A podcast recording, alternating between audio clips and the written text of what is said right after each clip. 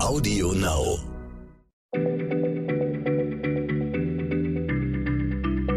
Schneller Schlau, der kurze Wissenspodcast von PM.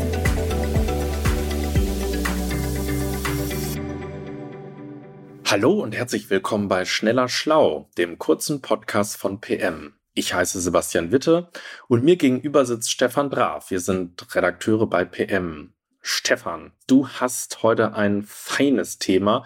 Die Frage hat mich ehrlich gesagt schon immer interessiert und zwar, warum sammeln wir Menschen Dinge wie Briefmarken, Münzen, Untertassen? Schön, dass du uns da jetzt endlich aufklärst. Tja, lieber Sebastian, ähm, unwahrscheinlich hättest du noch länger auf Antworten auf diese interessante Frage warten können, hätte nicht unsere Hörerin Stefanie Beischer uns per Mail auf das Thema hingewiesen. Vielen Dank, Frau Beischer, für Ihre gute Idee. Solche Mails unter schlau.pm-magazin.de sind uns wirklich Ansporn und Verpflichtung zugleich. Ja, absolut.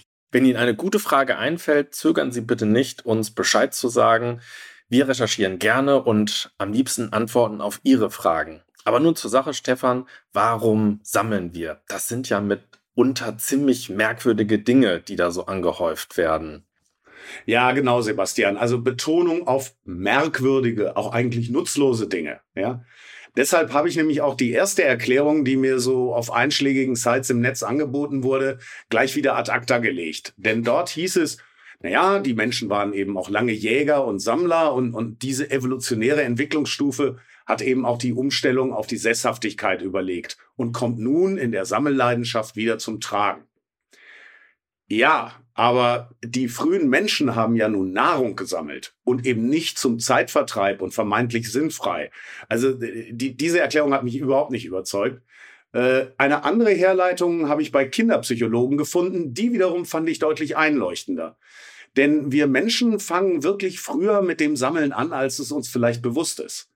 Bereits im Kleinkindalter neigen wir nämlich dazu, ähnliche Dinge zusammenzutragen oder einfach auch nur Gegenstände anzusammeln, die uns interessieren und die zunächst keinen klaren Zusammenhang aufweisen. Im Grunde ist das eine Technik, um uns unsere Umgebung und, und die Welt ringsum begreifbarer zu machen. In den ersten Lebensmonaten und Jahren entwickeln wir uns in rasanter Geschwindigkeit weiter und machen natürlich täglich ganz neue Erfahrungen und Entdeckungen.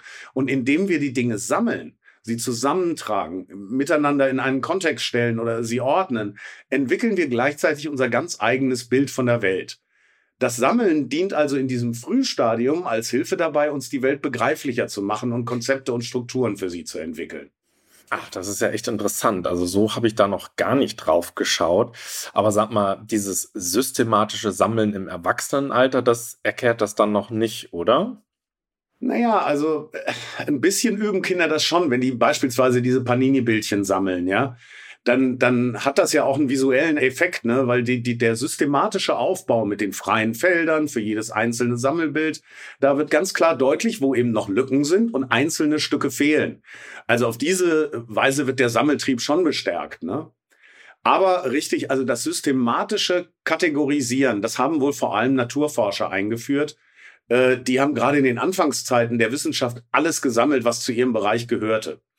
Karl von Linné beispielsweise, also jener schwedische Naturforscher, der im 18. Jahrhundert die botanische und die zoologische Taxonomie, also das Naturbeschreibungssystem der Arten und Gattungen einführte, der gewann seine Erkenntnisse weitgehend dadurch, dass er die botanischen und zoologischen Sammlungen seiner Zeit auswertete, die natürlich meist irgendwelchen Herrschern gehörten. Und der, der schwedische Forscher, der schrieb dann halt irgendwann einfach alle ihm bekannten Pflanzen und Tiere auf. Und wohl deshalb ist sein Verzeichnis mit den lateinischen Namen bis heute gültig. Und auch heute gelten ja wissenschaftliche Sammlungen weiterhin als Basis weiterführender Forschung. Und in Museen dienen sie natürlich der Wissensvermittlung für uns alle, ja, die Bevölkerung. Ja, das, das klingt logisch. So hatte ich das auch noch nie betrachtet. Also kann man im Grunde sagen, dass Forschende so die ersten Sammelwütigen waren. Äh, ja, nicht ganz, Sebastian. Also ja, die ersten Sammelwütigen, die hat es vielleicht auch schon vorher gegeben, aber man muss wissen, dass im Hochmittelalter das Sammeln nicht gern gesehen war. Ne? Das war damals noch eine extrem religiös ausgerichtete Gesellschaft Und das ganze Leben war auf das Jenseits, auf das Leben nach dem Tod ausgerichtet. Und zu Lebzeiten Dinge anzuhäufen, das galt als eitel und selbstsüchtig in der katholischen Theologie. Das hat sich eigentlich erst 1492 mit der Entdeckung Amerikas geändert, ja, einer bis dahin unbekannten neuen Welt. Und europäische Fürsten und Könige, die begannen danach als Zeichen ihrer Macht, ich sag mal, Kunst und Krempel zusammenzutragen. Und da entstanden eben die sogenannten Wunderkammern, in denen alles ausgestellt wurde, was besonders exotisch und ungewöhnlich war. Also ausgestopfte Elefanten, neben kunstvoll geschnitzten Pfeifenköpfen, antike Münzen wurden da genauso gezeigt wie das gewundene Horn eines angeblichen Einhorns. Ja? Und erst in der Renaissance mit der Rückbesinnung auf das Wissen der Antike entstanden dann die Sammlungen, die heute in unseren Museen zu finden sind. Weil jetzt sollte nicht mehr nur gestaunt werden. Unsere Welt wurde eben jetzt wissenschaftlich untersucht und die Aufgaben der Forscher waren zusammentragen, auflisten, ordnen. Mhm kunstvoll geschnitzte Pfeifenköpfe, gewundene Hörner von angeblichen Einhörnern. Also äh, klingt, klingt echt toll, aber das waren die Forscher und die Könige, Stefan. Was ist denn jetzt mit uns Normalos? Was bringt uns das Sammeln von, sagen wir mal, Gedenkmünzen? Ja, äh, habe ich auch nachgeguckt. Also das psychologisch ist das ganz schnell erklärt. Ja? Also beim, beim Sammeln aktivieren wir unser Belohnungssystem im Gehirn. Da wird dann das nennt man so, das Glückshormon Dopamin ausgeschüttet und das verschafft uns halt ein besonderes Wohlgefühl. Es gibt aber auch wirklich ganz handfeste Umfragen zum Thema und in denen geben 26 Prozent der Sammler an, dass es sie glücklich macht. Ja, äh, bei den 18 bis 24-Jährigen sind das sogar 37 Prozent. Dann spielt das Interesse an bestimmten Themen und Dingen eine wichtige Rolle, ja, bei so etwa 18 Prozent. Und für 13 Prozent ist das Sammeln von Wertgegenständen zudem auch eine Geldanlage. Ne? Mhm. Und äh, was wird da so am liebsten gesammelt? Gibt es dazu auch Zahlen? Ja, in einer Umfrage geben von 2069 Befragten erst einmal 59 Prozent an, dass sie aktiv sammeln. Das finde ich schon ziemlich beeindruckend, hätte ich nicht gedacht. Und bei diesen Sammlern liegen jetzt mit 11 Prozent alle Arten von Stofftieren, Puppen, Figuren vorne. Danach kommen Uhren und Schuhe mit 7 Prozent. Briefmarken oder Münzen liegen übrigens mit drei Prozent ziemlich weit hinten. Das hätte ich nicht gedacht. Und bei den jungen Sammlern, also so von 18 bis 24 Jahren, geben immerhin neun Prozent an, besonders Follower für ihre Social Media Accounts zu sammeln. Das nennt man dann wohl moderne Zeiten. Ja, in, in der Tat. Hast du denn noch ein paar Beispiele für, sagen wir, ganz spezielle Sammlungen? Die gibt es doch auch.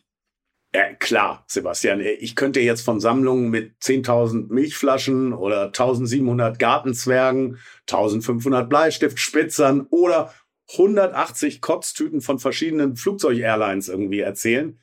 Aber am allerschrägsten finde ich die Sammlung eines Australiers. Seit 1984 bewahrt der Mann jeden Abend die Flusen und Fusseln auf, die er in seinem Bauchnabel findet. Das Material füllt inzwischen drei große Marmeladengläser und steht sogar im Guinness-Buch der Rekorde. Da staunst du, was?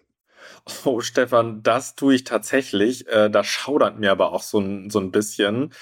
Äh, hoffe aber gleichzeitig, dass die Sammelleidenschaft vielleicht auch bei unseren Hörerinnen und Hörern vorhanden ist. Zumindest insoweit, dass sie die Zeit finden, all unsere gesammelten Folgen von Schneller Schlau in Gänze zu hören.